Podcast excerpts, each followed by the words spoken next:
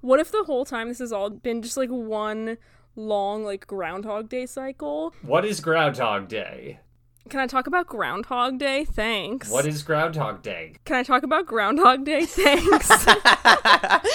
Come on. anyway, so if I can actually talk about Groundhog Day for a second, um, what is it's a- Groundhog Day?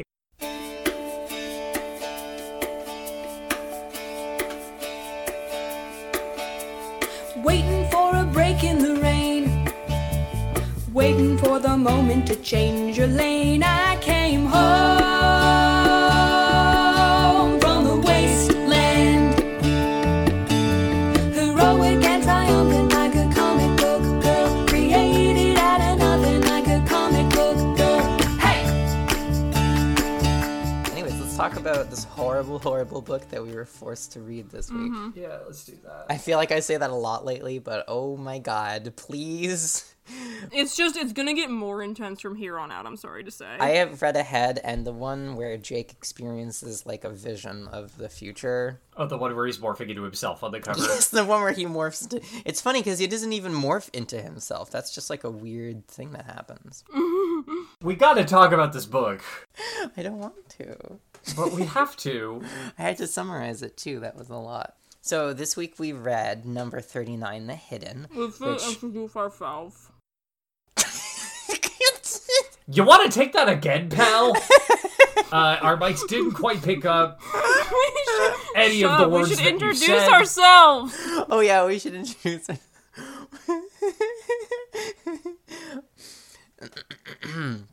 my name is Ersa Rin, and my fun fact this week is that um, Was that your water buffalo noise?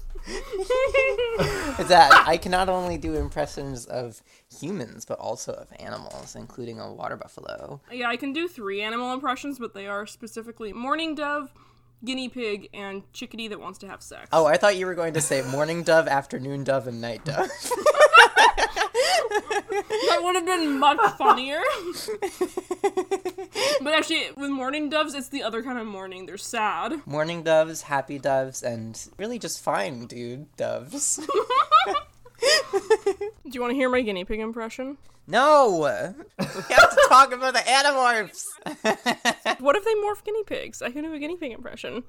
It's really loud. It goes. I hate you! I am gonna talk about the hidden now that we've all introduced ourselves. Hello, TA. What? Hey! Excuse. hey, I had no part in this. Uh, hi, I'm Parker Renvere. I'm here to kick fascists and play video games, and my video game hasn't been updated in like six months. Hey, devs. Hey, lever action, get your act together. I bet they thought they were real funny when they named themselves something that acronyms to lag, but like, it's getting tiring. I know there's a pandemic on. Give me some content, please. Anything. I use she, her pronouns. I'm sorry, I didn't mention that. Who are you? Anyway, my name is Cassandra Kelly. I use she, her pronouns. My fun fact, which Parker has been bugging me about for a week because I mentioned it offhandedly, Yes! is that one time when I was little, I played with three baby mountain lions. What? You mm-hmm. tell us the details, Cassandra. Tell us the details. Oh, In Okay, a zoo? desperate for Or them. did you come No, okay, across hold one on, like hold a on. maniac? like I've mentioned, one of my moms is a biologist, specifically a botanist. She used to work for the government before we moved back in our home state. And um, they had like really low funding. So, for budget reasons, they had like a bunch of different agencies all in like one big cubicle farm building. So, my mom worked for like the plant, wildlife, whatever agency. But in that building, they also had other agencies, including the one that handled like wildlife. And that was also the place that handled hunting permits. So this farmer came to them and was like, hey, a mountain lion is killing my goats. Can I kill the mountain lion? They were like, yeah, sure. And so he killed the mountain lion, and the government scientists had to go look at the mountain lion to see if it like it had rabies, blah blah blah, whatever. And they found signs that the mountain lion, uh, she was female and she had recently been nursing. So they were like, oh crap, now we have to go find her babies. Um, so everyone trekked around the countryside for like a day and they found the babies and there were three of them. They did not have a space for the baby mountain lions. So all of the biologists looked at each other and shrugged and took the baby mountain lions back to the office. Oh my god. My mother was like, "Oh, I know what I'm gonna do. I'm gonna invite my like four year old daughter and her also four year old friend to come play with these three wild baby mountain lions." So there are pictures. I did play with them. I didn't know that you were four during this. You just told me that you got to play with some mountain lions. That is so adorable. That's an excellent story. Thank you for sharing. I love imagining you Lion King style rolling around with a bunch of like cubs. That's so adorable. We're not talking about mountain lions this week. We're talking about water buffalo, which are not similar at all, but they are animals. So that's my transition. I have the synopsis this week if you would like me to read it to you. So, the Animorphs' daily plans grind to a halt when their greatest strength becomes their newest weakness. The Yeerks have recovered the Helmacron sensor from their tiny ship, and though before it may have seemed mostly harmless, the ability to not only locate the scaffold device, but the Animorphs and Ax when they morph becomes an immediate threat. In an all out mad dash, Cassie simply starts running with the blue box, but after hiding in the car with her mother, is forced to abandon her at the gardens and escapes by morphing a water buffalo in a van. The pair break loose and cause enough havoc to escape, but not enough to indefinitely escape the sensor's reach. The buffalo has gained the morphing power and acquired Chapman accidentally. This complicates the Animorphs' efforts to escape the helicopter. After a grueling pursuit, the Animorphs lead the helicopter over the water and attempt to drop Cassie on top of it using the bird human whale trick, and she almost dies in the process. Instead, a, a poor bird gets caught in the helicopter, which causes it to crash, and the Animorphs escape this incident with their lives and the scaffold device safe once again. It didn't occur to me that she uses the same bird to person to whale trick that she did in that other one. Yeah, that like, becomes a few of weeks a, ago. an unfortunate trend for them. I mean, it's not a trend unless they do it three times, right? I guess that's true. Well, also, what's different is that the Animorphs weren't hiding in her mouth this time. They mentioned this plan in the context of like the classic Wile E. Coyote and Roadrunner bits, and like they kept referring to you know dropping an anvil on the helicopter, and I I mean they do not make it clear at all what they are planning to drop. I thought they were gonna do some like like there was a, a, a good number of weeks ago they dropped some like fishing weights on some people's heads from really high up and then that knocks them out via cranial trauma and I figured they were gonna do that again but no Cassie was just like I'm gonna put my entire body on this helicopter causing it to crash and burst into flames. I honestly had no idea what they were gonna do. I was like, y'all are dead. This is where it ends. Hmm. Yeah, really. Maybe if she had gotten the buffalo, uh, the book calls it the buffahuman, but I'm gonna call it the chapmanalo. Maybe if they'd gotten the chapmanalo to like, like if she'd like gotten it to, and they carried it over and dropped it in the helicopter, like that would have do enough. But Buff man. the buffahuman, uh, I think the chapmanalo is better personally. I hate the buff a human. It d- haunts my nightmares. I, I hate it too. It sucks. Okay, so so let's talk about this. Let's talk about this situation that happens. Like, okay, so you know me. You know that I have a Cassie tier. Like, I love an animal. Animals are very good. Mm-hmm. They should have left it behind. They should have killed mm-hmm. it immediately or left it behind or something like that. Should we start off talking about the the buff a human? Because that's what I wanted to talk about the most. Or like the most humane humane option I can think of in this situation, which is not feasible because they're running from the Yeerks the whole time, would be to like somehow get it to acquire like a slightly different buffalo and nothlit into that buffalo. Yeah, that would have been good if they if they could do that, but I totally don't blame them. okay. I have questions about this book. Ask away. So, where do we start? I guess let's I want to start start. with the buff a human. If you were to start the Buffer Human, we could do that. Uh, something, I mean, like, okay, so let's address the reason that they can't just put the Buffer Human somewhere and just keep it, right? Or, They're running like, from their lives, and they're running for the- their lives because the Yeerks are pursuing them because they are tracking, quote, morphing energy that the Yes. Helmacron sensors can detect. What is this morphing energy? Why have we never heard about it before? Why doesn't Ax talking it. about it? Well, when? No, because that's what it, it's the. I don't think there's like morphing energy. I think it's whatever is used to power the scaffold device. Well, but we don't know what that is. No, we don't. But the Helmacron sensor was able to pick it up because they knew it was a source of a ton of energy, so they could power their ship. So any given person who's in morph gives off this energy constantly like a heat signature. Yes, So could you just use somebody in morph to power a ship? it's probably just way less. What I'm saying is that Ax has not Ax has our sort of window into the alien science world. Has not elucidated to me what exactly this morphic energy is, and therefore I'm very sort of skeptical of it. Well, I actually was thinking about a similar topic this week, which was like, I'm curious why the morphing technology was created in the first place. Like, I'm curious when the Andalites were designing weaponry to be used in this war against the Yeerks, why they decided to go with like this really specific technology. Because, I mean, it was developed as a weapon at first. So, why did they go with this? I don't know. It's just weird, you know? Like, you could do a billion other things. You could just design, like, I mean, they try designing viruses, which are obviously very effective, but like, They are very good at it. yeah. what about like I don't know, invisibility or like Yeah. it just seems really strange. So I'm also I'm just I wonder like I don't know what specific kind of energy they need to create the like morphing process, but maybe it just has something to do with Z space because they're you're kind of like folding over Z space just like a tiny little bit in order to make this happen. Yeah, like we know, uh, according to the sort of like the way that it's been described to us, and according to like the bits that we've been able to see in which they go into Z space, like we've had, or at least for a while, I have had like a pretty. A pretty functional working definition of how morphing works, which is that your excess body mass goes into Z space, or you pull extra mass from Z space in. But like, but now this morphing energy comes in and like it just hasn't appeared anywhere else in the sort of like the literature that i have read which is literally just these books i haven't done any research in I was this gonna because say, i'm lazy where else have you looked? no i'm So- super lazy Are you like are you proposing that you think something else is happening here? Wait, do we think this book is real? well i mean I'm willing to accept it more or less. yeah, I mean I, I think so. I think it's very possible that they narrowly avoided detection. I think Parker's just questioning the methods that the Yeerks used, which mm-hmm.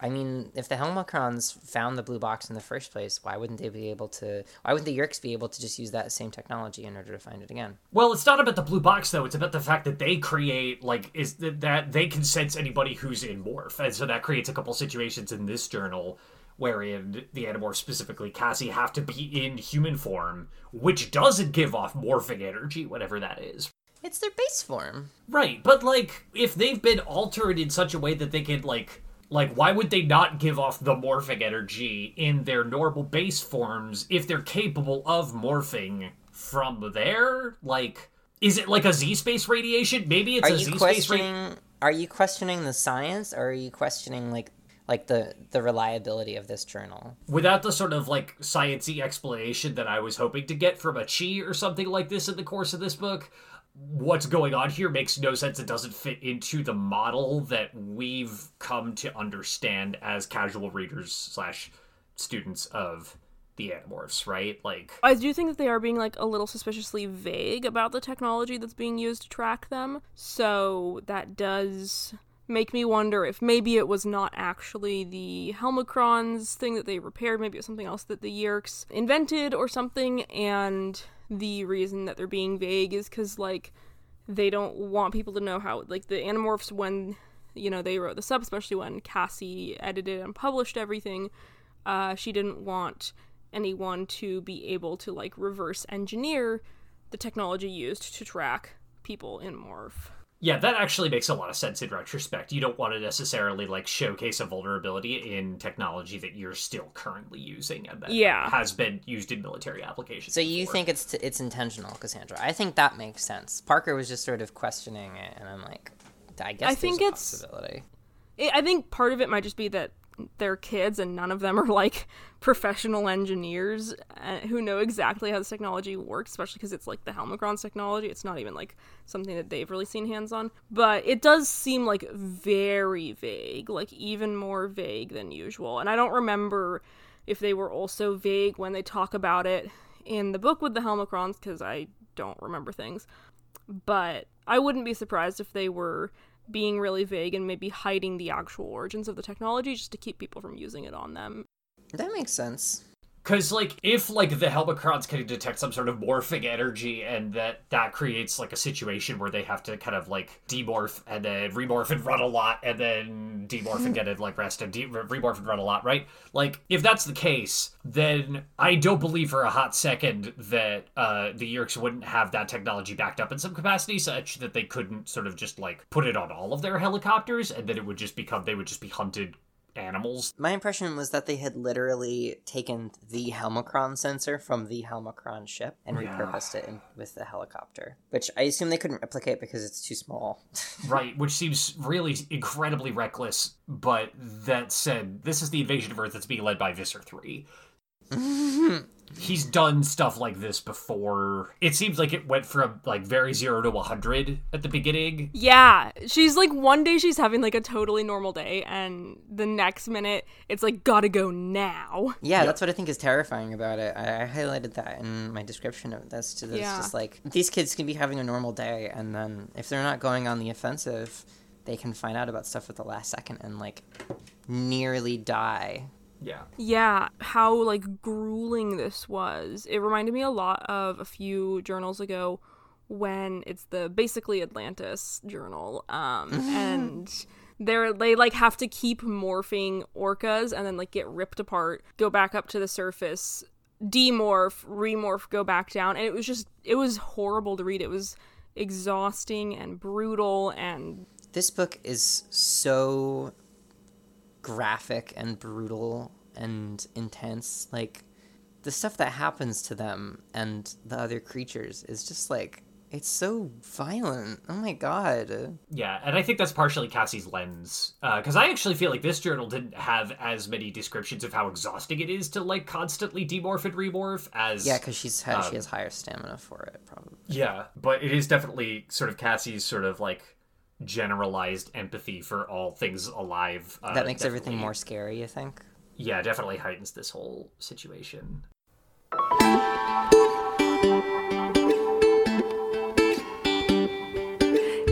You had an interesting question about like sort of the origin of the morphing tech and like why that was created and like what the, what that was. Do we want to do we want to get back to that? I do I do wonder that considering like we see a non-sentient animal who has the morphing technology morph and be like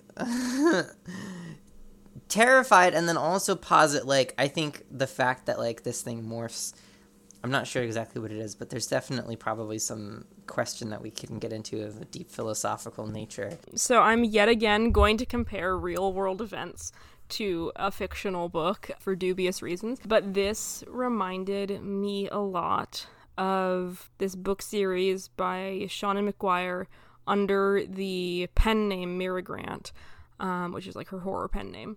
The Parasitology series. Does anyone care about getting like a solidly enjoyable take on the zombie apocalypse trilogy spoiled for them?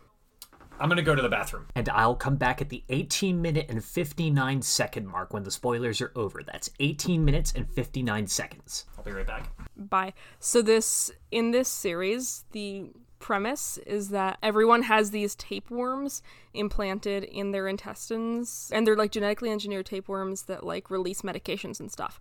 So Sal, Sally has one uh, because she has a seizure disorder. And then one day she has a seizure behind the wheel because she hides her seizure disorder. So um, her license like should have limits on it, but it doesn't. And crashes her car and is like brain dead. Except then all of a sudden, miraculously, she wakes up and she has lost all of her memories um, and does not remember anything and is like a very different person because she's kind of rebuilding from scratch. But it's a miracle. They thought she would never wake up, blah, blah, blah, blah. Well, you find out, I think at the end of the first book, that actually the reason this miracle happened is because her tapeworm implant in her stomach took over her brain. So now she is a tapeworm operating with like the advanced operating system of a human brain. Oh my god. That is so It's really cool, but it also kind of makes her relationship with the dude that she has a relationship with a little weird. Well, right. I guess that's basically like there's a couple questions here, which are like this probably had to happen in the testing of creating morphing technology, and does that justify its existence? No. And I think that this is like an objectively bad thing to have an animal unknowingly piloting a different body. That just seems wrong. Like Yeah, I think I think basically everybody could agree that that's that that's bad. That that's really suboptimal. a human is able to imagine like itself and maintain consciousness just fine and imagine itself and the animal sort of cohabitating this body together whereas like Kathy's human brain is just subsumed into the ant consciousness when she like accidentally lets the ant acquire her. I just that's so horrifying that like this like there's this consciousness that's just not ready to be able to like handle another thing's brain. Not that it's like lesser. Well, I think in specifically in Ant's case, they just like they don't they lack a consciousness. And and she talks about this in, in, in the journal that like the ant is for its whole existence part of something down to its core in its brain, like in its nervous system. It is not like a complete thing. When it's mashed together with this human that's like fully autonomous, it just imagine like that is Yeah.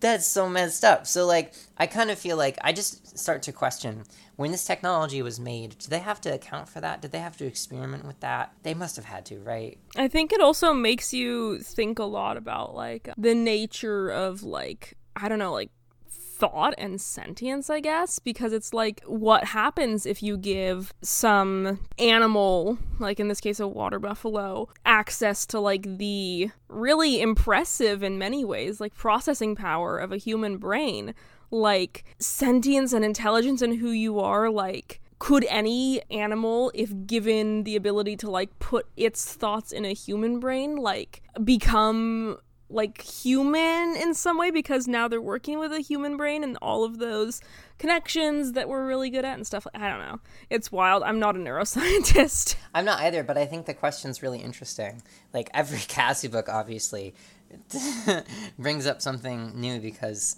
her perspective is really interesting, and her moral quandaries always make me doubt my sanity a little bit. But Yeah, the, jo- the joke I was gonna make is you ruined a perfectly good bug soldier is what you did. Look at it; it's living an existential nightmare. right, exactly. Like, I mean, this the comparison is made all the time. But like, what if we just became the Ellimist all of a sudden and like didn't have a corporeal form, but could manipulate like our our ability to control time and space were sort of as easy as the ability to like look around or whatever. It's just this book. I oh my god, it's like the whole journal is just them like running, running, running, running, and like every chapter there's just like some other horror that I'm like, oh my god, I have to stop reading this, and I just it's so.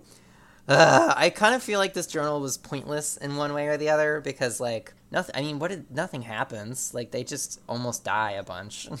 Like they do remove an important piece of your technology from play. hmm that's true. Or a bird does. A bird bird. does. Yeah, uh, shout out to that one seagull for completely saving the day. sacrifice their life for the cause Yeah, um, the only true American hero. Your your question about the morph, or more questions about the morphing technology, like based on what we know about the Hork-Bajir Chronicles, like we know that the morphing technology was developed within the same sort of time frame that the Yeerks became like uh, intergalactic power, right? Which makes me wonder, like, was the morphing tech specifically designed to combat the Yeerks? Or was it just a generalized piece of Andalite tech that they were working on already and that were like, hey, maybe this would be useful? Because if it was purpose built to fight the Yerks, then maybe don't you think that that effort could have been better spent on like a nano machine that like zaps anything tr- tries to get into your ear canal? I think it also kind of goes back to something that Cassie talked about a little and that we've also debated once or twice, where Cassie is like, is there actually any difference between being a Yeerk and morphing? Because in a way, when you're morphing, you're kind of just creating an animal that you then take over, which I think there is a difference, and I think that morphing is like much better. But between like morphing and involuntary controlling. Mm-hmm. But and we had talked about how like in a way, sort of the Yeerk's ability to involuntarily control people and the Andalite morphing are sort of like twisted mirrors of each other. I guess you're able to sort of interact with the same animal that you've just morphed in a social capacity, whereas you can't do that with, you know, a Yeerk situation. Cassie's able to sort of like interact with the Chapmanalo and like actually sort of like communicate with it using Buffalo sort of terminology. Like she's able to sort of use Buffalo social structure to indicate like hey i'm your herd now come with me you know she's able to have a mutualistic relationship with this thing right which you cannot like you can't i don't know. I guess i, I, I, think don't you can as uh, with a Yeah. it's not the same we, though. we know from the journals that you can have and from real life but like even if we're just like limiting ourselves to the era of the journals, we know that you can have a mutualistic relationship with a Yeerk that is in your brain. But in order to do that, you have to sacrifice your autonomy. No party in a, in a relationship between two morphing creatures or one morphing creature and like one non-morphing creature, like nothing is being given up there. Like the morphing I would creature. Tell like, that to disagree with David. Yeah, I would disagree with that highly. Like they talk about trying to manage the creature's instincts, and instinct instincts are a big part of the psychology. So No, but I'm saying s- that the that the creature that is morphed, right? The creature whose DNA is sort of acquired doesn't like doesn't lose anything. But there isn't like there is a new consciousness that's created when you morph. Okay, I think you two are talking about different things slightly. So, Parker, you're talking about like Creature Prime, the one you morph from, but you don't actually do anything to. Mm-hmm. Right? No, I I know that she's talking about. Oh, that. okay, okay. That's fine. That's valid. Like no, the in the animal is not harmed, but this new animal body that you've created does have to just sort of like chill while you run around and hang out as it. Yeah, and that was the thing that Cassie had talked about in a much, much earlier journal. I don't know that they're comparable, but there is like a certain degree of consciousness that has to be considered. I think in many ways they might be more similar than they are different. I just don't see an ethical qualm regarding acquiring a creature and then being able to interact with that creature like outside of obviously, you know, if you do it in the context of like if you morph a human that creates some like social complications, you know, but like the creature that you are morphing does not suffer whereas the other mm, person in a like the, the the the person who is infested by a Yeerk like loses a whole bunch of like freedom, you know. Well, sure. well, but- yeah, but I think we're not comparing the original animal. We're not comparing the original animal and the human being infested involuntarily. We're comparing like the morphed creation animal. Right. Okay, and so in that case asking if is that actually an animal in and of itself that you're kind of downloading your consciousness into like an existing animal. Well, then that begs the question: Where does that animal go when you demorph? Maybe you kill it. Maybe every time they demorph, they're actually killing an animal. That would I be really don't. fun. I don't think. I that- don't believe it. I don't believe it. But can you imagine how they would have reacted, especially like Cassie, if they had found that out Right. partway through the journals? All of a sudden, they find out that they are creating and killing a whole animal every time they morph and demorph. Like the things that people always say about the transporters in Star Trek. Oh my Yeah. god. That's a that, that's a spiritual issue. I don't know if we could adequately sort of discuss that. I think. Well, that the maybe closest, they're kind of a similar question. Well, I Like, think do you think that this body has like what amount? Because it doesn't have any lived experiences when it's morphed. So they're killing babies. No. Oh my They're god. not even babies. They're just fetuses. All right, so what? So so I think that a more useful sort of point of comparison here, uh, in, in examining the condition of an animal that one morphs and like the, the body that one has when one morphs and whatever instincts reside there, is that you know that's that's a relationship between your conscious mind and the autonomous processes of the body that you're in, right? Those autonomous processes in and of You themselves mean don't- automatic processes or autonomous?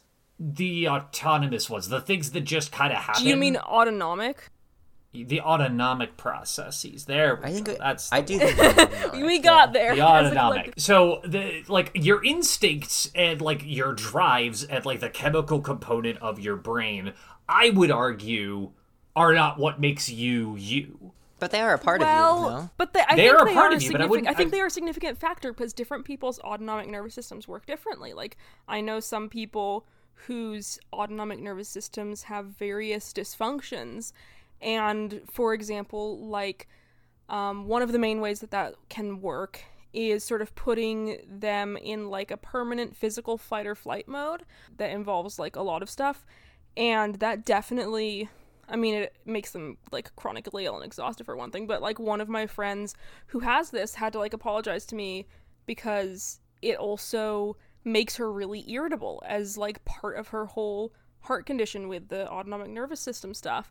And that's like because it makes her irritable and it always makes her irritable that is in many ways like a significant part of who she is. Like she's my friend who has a short temper but the dysfunction of her autonomic nervous system. Sure, and you could hypothetically like you could hypothetically morph a creature that has some sort of other like thing going on there that wouldn't that would be like I I feel like what I can only imagine would be a different sort of like the process of having that animal's sort of instincts and consciousness would be fundamentally different for those reasons, right? But that in and of itself doesn't constitute a person. It does when on a long enough time scale, when you live in a body like that, then that becomes part of you and that informs who you are. But that's that's impossible in a morph because you unless you become a Nothlit, right? David Yeah. is part rat. I mean, at this point, the rat that David acquired and is now stuck in the morph of, or I mean, was at the time, probably like over a long enough time span will probably change his personality. Yeah, I mean, I mean, we see it with Tobias. Yeah. Tobias's personality is markedly different because he's a Birdman now. I thought he was always just being melodramatic. I mean, no, that's because he's well, a no, because I I think he yeah, I think he used to be like much more chill. Not not chill, but like much less focused, I guess. So we can't necessarily chalk that up to him being a teen because he hasn't fully puberted yet, right? And he will never. That's true. Because he's a hawk. That's messed up, yo. So that's actually probably more just like his own existential sort of like. Does That's your his own excess brain. mass Wait, wait, wait, wait, from wait, your guys, OG guys, guys, guys, body guys, guys, age guys, guys, guys, in guys. Z space? Guys, guys, guys, guys, guys, listen, listen, listen.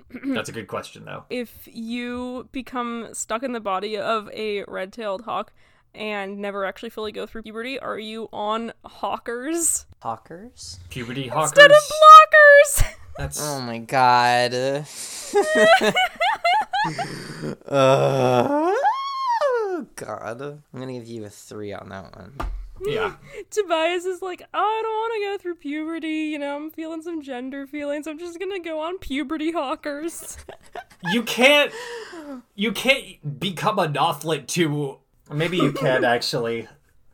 Oh my god. I don't think that that's. I think that there are. Okay, never mind. Anyway, Air, so you had an actually. You had a point that was that you were attempting to make there. puberty hawkers. Oh my god. Um, I already said it. Okay. So, like, I mean, we can't know ultimately, but I feel like the sort of like autonomic functions that create like sort of instincts and drives and like the things that are going on in your brain don't necessarily constitute you. My view on this, which might be a little bit different from like Cassie's view, but my view is that it's not like you're creating a whole new animal to control, and that it is like morally, ethically, I can never remember the difference between those two, like better than involuntarily controlling a person or animal or anything. Mm-hmm. But I do think that when they like sort of create an animal body, morph into an animal body, and create this whole new animal, it's not like a fully realized animal, but it's That's a little Not- gatekeepy, don't you think? it's I'm gonna ignore you. Sorry. It's not a blank slate either, and I think it's it's not not a person slash fully realized animal, if you know what I mean. It's like it's like part way there. No, I'm just saying it, it it is maybe a little bit like you're puppeting a baby around. I don't. I hate that. Um, so instead of me continuing to talk about that thing I hate, I'm going to pose another thorny question about this, which is that if I'm correct and it is like a thing where like the instincts and stuff come from the autonomic processes, when they morph, do their own autonomic processes like I mean they theoretically in this model are subsumed by those of the element, but they exist sidelong. So does that change the brain? I thought about this as well. Does this and I- change the I- brain chemistry? So Tobias is a Nothlit, but his Sure. mass is still hanging out in space. Oh, don't his- put it like that. Oh, jeez. It is. It is. Bubble of as a little Tobias copy of goo. His little body is there in Z space. That's so gross. I love it. I wonder if it. Wait, guys, guys, guys, guys. I wonder if it's still there. It is. I saw it the other day. So Tobias's little brain in his little in his little twelve year old body, his little twelve year old brain is controlling the hawk. So my guess is that it's still running, but it doesn't age, like physically. So let's say somehow da- David is given the ability to morph back into himself, right? Okay, sure. If he morphs back into himself using that mass, it will not have aged. And therefore, he will still be like this, like little brat, twelve-year-old kid. While all the Oh. rest of them have turned into like super powerful high schoolers, and they can beat him up. Oh, that's a good point. Yeah. Well, because that's something I've always wondered is like how in general morphing affects age. Both because like you'd think if morphing really heals everything, it would also like heal their like telomeres or whatever it is, and they would all come out of morphing as babies. well, Which no, obviously isn't happening. age. Well, yeah, but that's the thing is like if they're sort of like they, for example, like with the bulls, like they acquired the bulls, and the bulls have been castrated, but when they morphed, they had not been castrated. They were full on bulls with with angry boy nuts. So we were so close. I was trying to just breeze past that like I didn't say anything. But yeah, okay. Anyway, let's say you like acquire the DNA of a really old animal or like an injured animal or whatever. It's as far as I can tell, like when they morph, they sort of morph into like the a version of the animal that's like in prime condition, very healthy. eh, Prime condition, but like you know, good condition for fighting, healthy, young, blah blah blah. blah. Um, but like if it heals everything, well, does it? Can you fix telomeres though? Is that like possible? I don't know. I I, just think think it'd be can. really funny if the first time they tried to morph, they turned into like puppies. And they're like, "Oh yeah, man, we're gonna beat the Yeerks as puppies." I think it holds your DNA. I don't know stasis, enough about basically. biology. Yeah, I don't know. The problem is, I'm just about. totally spitballing, and I know nothing about like biochem. I think the animal ages with you when you age. Really? Yeah, because it's in your blood. So the DNA is just hanging out in your blood. So I think that the DNA ages. I mean, DNA does eventually degrade as you age. Can I just say, speaking of the whole like ooh DNA in your blood, I was really like grossed out by the way that suddenly now that the buffa human or whatever has human DNA in its blood, that's when Cassie is like, "Oh, well, it has human DNA in its blood, so now I have to care about it or something." I was like, "What the heck?" I would concur that that's flagrant speciesism. yeah. It's, it's Yeah, I flagrant was human- like, do you not human care about like your Hork-Bajir friends? Do you not care about other animals? I like I forget exactly how she says it, but it's basically a bunch of them are just like, oh, it has like human DNA in its blood, so it's like more like us now, and we should care about it more. I'm like, what? What? That seems very anti-Cassie too. So I don't really know what was up with that. Her her her anxious teenage brain saw the ability to have a moral dilemma and just went for it. Yeah, So too. that's how it works. No one uses fax machines, but call, you'll hear the noise. Statues left by ancient Greeks, the perfect cheeks of goddesses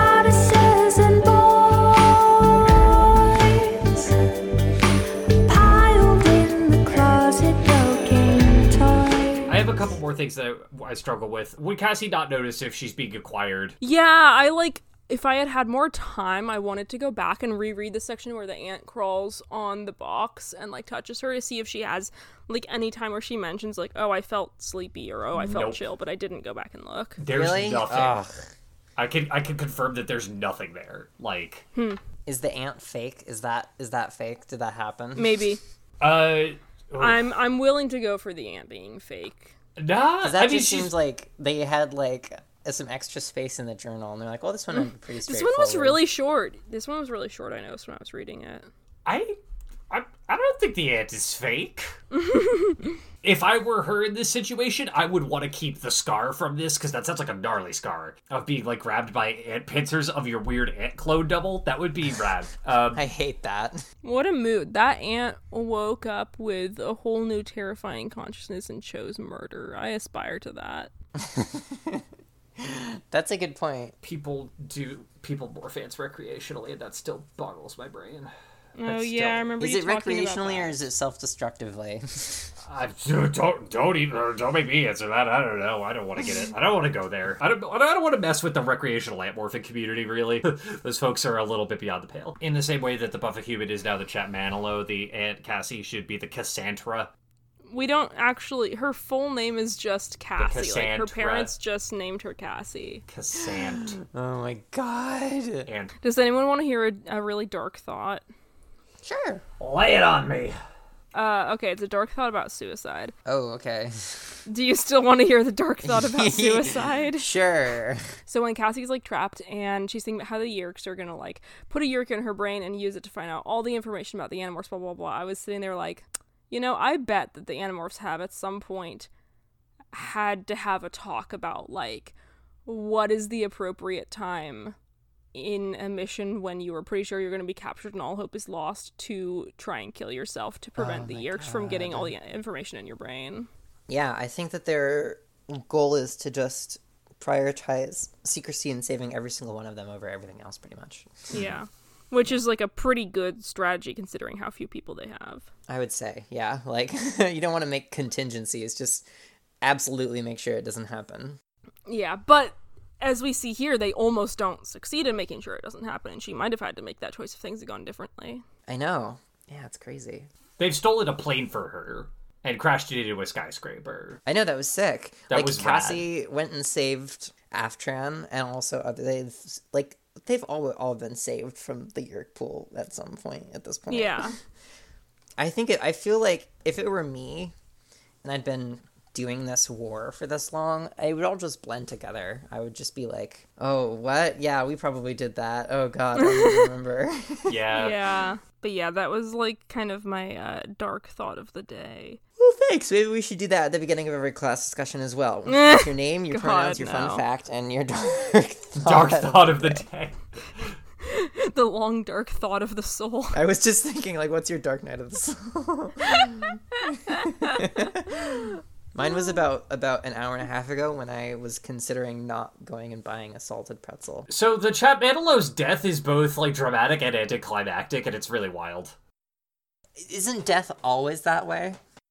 It's just like it's rendered in such a blasé. It's not even with like a like a like a sparseness of language thing. It's just literally like, and then the buffalo exploded because a Dracon beam killed it, I and then the Dracon beam blew up the buffalo. It's just wow. Okay, I guess. I cannot for the life of me remember if either of you have read this webcomic called Homestuck, but there's this webcomic called Homestuck. That's a name I haven't heard in a long time. Okay, so I'll take that as a yes. So it's this webcomic, and one of the things that I think is really, it's like, it's very patchy in terms of quality, um, but one of the things that I do think is a really effective, like, part of the writing style of the author is that a lot of time when something, like, very big and dramatic and like upsetting and heavily emotional happens, he actually really sort of retreats to like a very, very understated, plain sort of style of writing. Um, that I think in a way really because it's so understated really drives the emotion home. So this actually reminded me a lot of that. I don't know. I think the stereotypical sort of utilizer of that trope is Hemingway, which like I can't speak to I because I've never read any Hemingway. Hemingway because he's I've read Hemingway and it sucks. yeah. Uh, but like there's that, there's that sort of sparsity of language, and then there's and then the Dracon bee blew up the buffalo. Okay, fair. I think it happens very, very quickly. And it's also, I don't know, I do feel like that is something that these journals suffer from, maybe because they're written by kids. I think they do sometimes shy away from like uh stuff like that uh, kind of similar to how they often the journals end very quickly yeah. it and feels we like the sometimes stuff is just very abrupt and then we were at the beach again what if the whole time this has all been been just like one long like groundhog day cycle What is Groundhog Day? Can I talk about Groundhog Day? Thanks. What is Groundhog Day? Can I talk about Groundhog Day? Thanks. I'm trying to play into this. no, I know. um. Come on. Anyway, so if I can actually talk about Groundhog Day for a second, um, it's Groundhog Day? I'm telling you, I'm telling you, I'm telling you. If you'd stop asking me, um, so Groundhog Day is like a surprisingly good movie about this guy who like. There's like the whole thing about the groundhog sticks its head up and whether or not it looks at at its shadow, something, something, winter, whatever, I don't care. But the guy like goes to report on the groundhog on Groundhog Day and gets stuck in like a time loop where he has to live the day over and over again. So anyway, what if all along the Animorphs journals were actually a catalog of a time loop where just they always end up back at the beach, like they run a mission and then they're just back at the beach. Oh no. This is just 100% me goofing, but like Uh, how in the world is Cassie gonna get out of this one? Re her family? Like, I know the the they've got like the Chee to cover for them, but I am really shocked that like at that at like this point. Nobody's family has had a sit down chat with them where they're like, okay, what's going on? Like, especially Cassie's family. Like, Yeah, how do you how do you explain just being like, oh, fine, and then there's all this buffalo nonsense and Uh, and then my last bit is that uh, chapter 22 is full of comedy and most of it is Marco's and it's bad but every once in a while Ax says something that is just so so good and so funny. Uh, yeah, I feel like Ax was really funny right towards the end say? of this book. I he just this, he like, six weeks starts he starts finally figuring out how to joke. Uh, oh, them. You missed all the fireworks, Cassie, Marco said, swimming circles around us. One minute we're watching this whale the size of a FedEx truck dropping out of the sky, and we're thinking, uh oh, she's not big enough to take that, that helicopter and live through it. Uh, you weren't thinking it, you were screaming it, Rachel said sweetly. Uh, screeching like a bad set of brakes, Jake teased. Emitting a loud and continual series of high pitched shrieks similar to an unauthorized entry into a dome ship airlock, Ax added. Well, it was an accurate comparison, he said defensively. Like, and then the, there's a bit where he says your humor is highly overrated, and I thought that he was specifically talking about Marco's humor because Marco's humor in this chapter is awful. Yeah, he's he's not on his best game. Also, Ax describes uh, the buffalo as a huge problem in this book, which seems very like counter. like It's it a seems huge like another moral thing. problem. Yeah, but it seems like a, a like another sort of linguistic thing that he's picked up from his human friends because I don't think he's ever described anything else as like huge, especially in a non-literal context like this. Maybe he was trying to make a joke. Maybe Yeah, he's working up to it. there were like multiple lines, like things that the, the kids said in this book that really felt to me like they were very thematic for the whole series. Um, Marco has a bit about how he hates this and it just doesn't stop about like the sort of extended chase scene that is this journal, but that's also kind of applicable to like everything. And then they're talking about like the various moral and ethical dilemmas, and Rachel's like, I hate these kinds of questions, there are never concrete answers. And there's also a part later where they talk about how there's a difference between like the right thing and the necessary thing, specifically playing back into the Cassie Rachel dichotomy um, Oh, which yeah. I feel like is a huge, huge theme throughout the journals of like the right thing versus the necessary thing, especially pertaining to like Marco's sort of. Um, I always want to say thing. thin blue line, and I'm like, no, that's something different, and it's bad, and we don't like it. But his like clear line, Yeah, his quote unquote pragmatism. yeah. Girl boss. Girl boss Marco. is Marco a girl boss? Girl boss Marco Animorph. I so actually kind of related to our constant ongoing debate about war crimes. I do have um a point that I thought of like basically on the first page cuz like every single time we read one of those these journals pretty much almost every time the kids open by like recapping the situation right and they talk about like the Yeerks and how evil the Yeerks are and this always bothers me every time we read it and i periodically bring it up and i think uh, what i've realized is like honestly they could change like one word and I would be like way cooler with it because it's not even just like I get that at this time historically like probably 90% of Yeerks are the bad guys. There are still groups of Yeerks nowadays that are the bad guys presumably somewhere out there in the universe that we don't you know have contact with. But like the so I get that historically in this context like 90% of the Yeerks are the bad guys and of the other 10% a lot of them are like really not you know as hashtag resistance as they should be. But like they do still know that some of the Yeerks are like actively working within the Yeerk empire to try and take it down from the inside.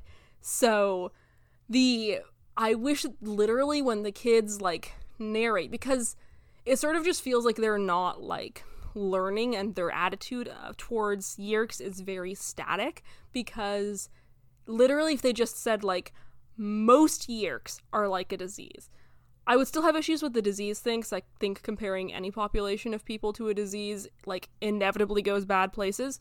But like if it was just you know most Yeerks are evil, most Yeerks are the bad guys, most Yeerks you know infest people involuntarily. Like I would be fine because it's not even just because I'm always like hashtag not all Yeerks. It's also just like it's it's factually inaccurate, and I think it's actually just the factual inaccuracy is bothering me even more than like the fact that I think that they are way too harsh towards an entire varied and diverse population. Yeah, it just seems kind of frustrating that it was like it's it's kind of like been printed multiple ways. It's conflicting ways. Yeah. I see your most Yeerks, and I raise you the Yeerk Empire.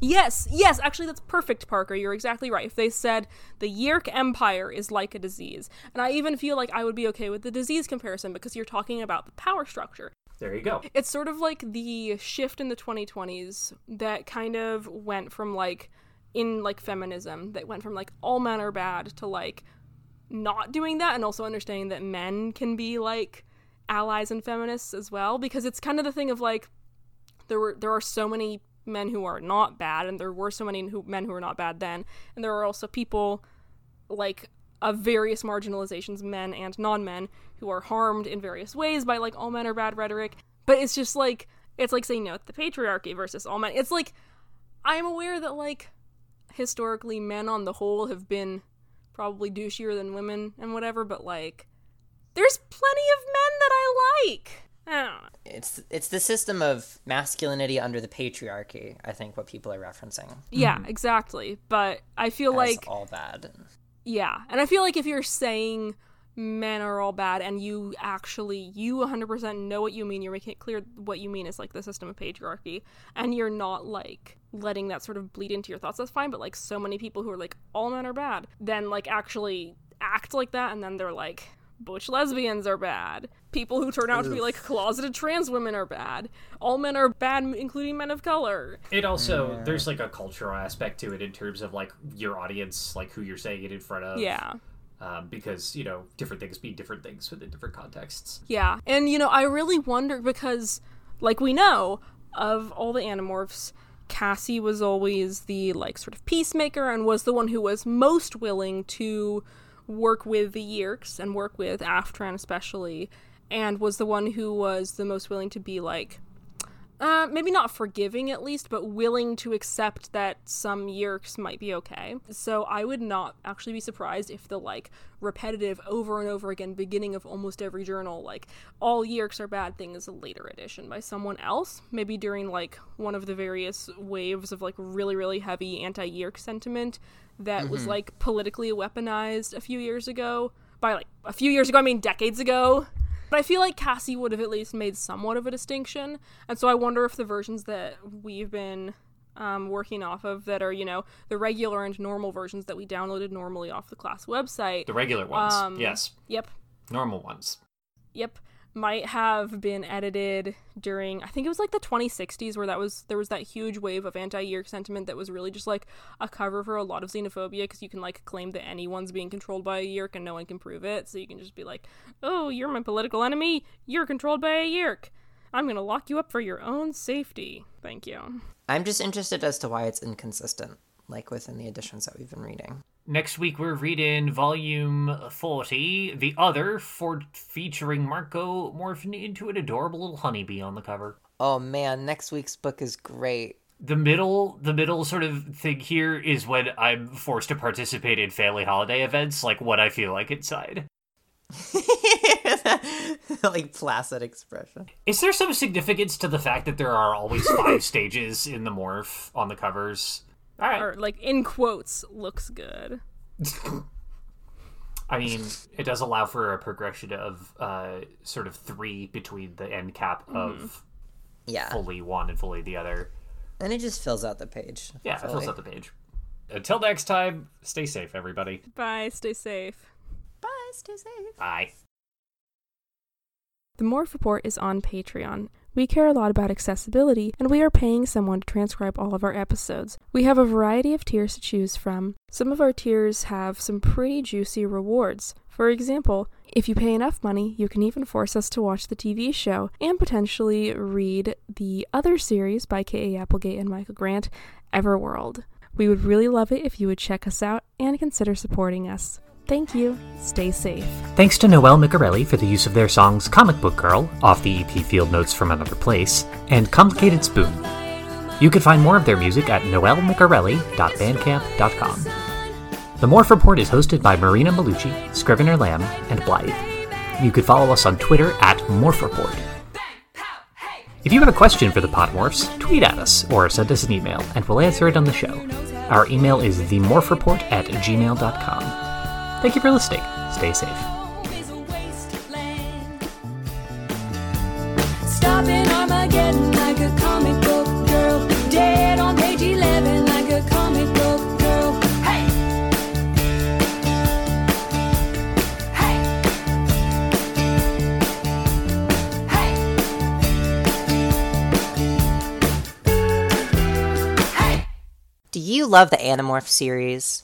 How about podcasts? Do you love podcasts? Well, then listen no further, dear listener, and allow me to introduce the Animorphs Podcast Directory. Here you'll find an ever growing list of Animorphs themed podcasts to sit your every Animorphin desire. Check it out. We'll see you there. What is Groundhog Day? Can I talk about Groundhog Day? Thanks. What is Groundhog Day? Can I talk about Groundhog Day? Thanks. What is Groundhog Day? So, if I can actually talk about Groundhog Day for a second. What is Groundhog Day?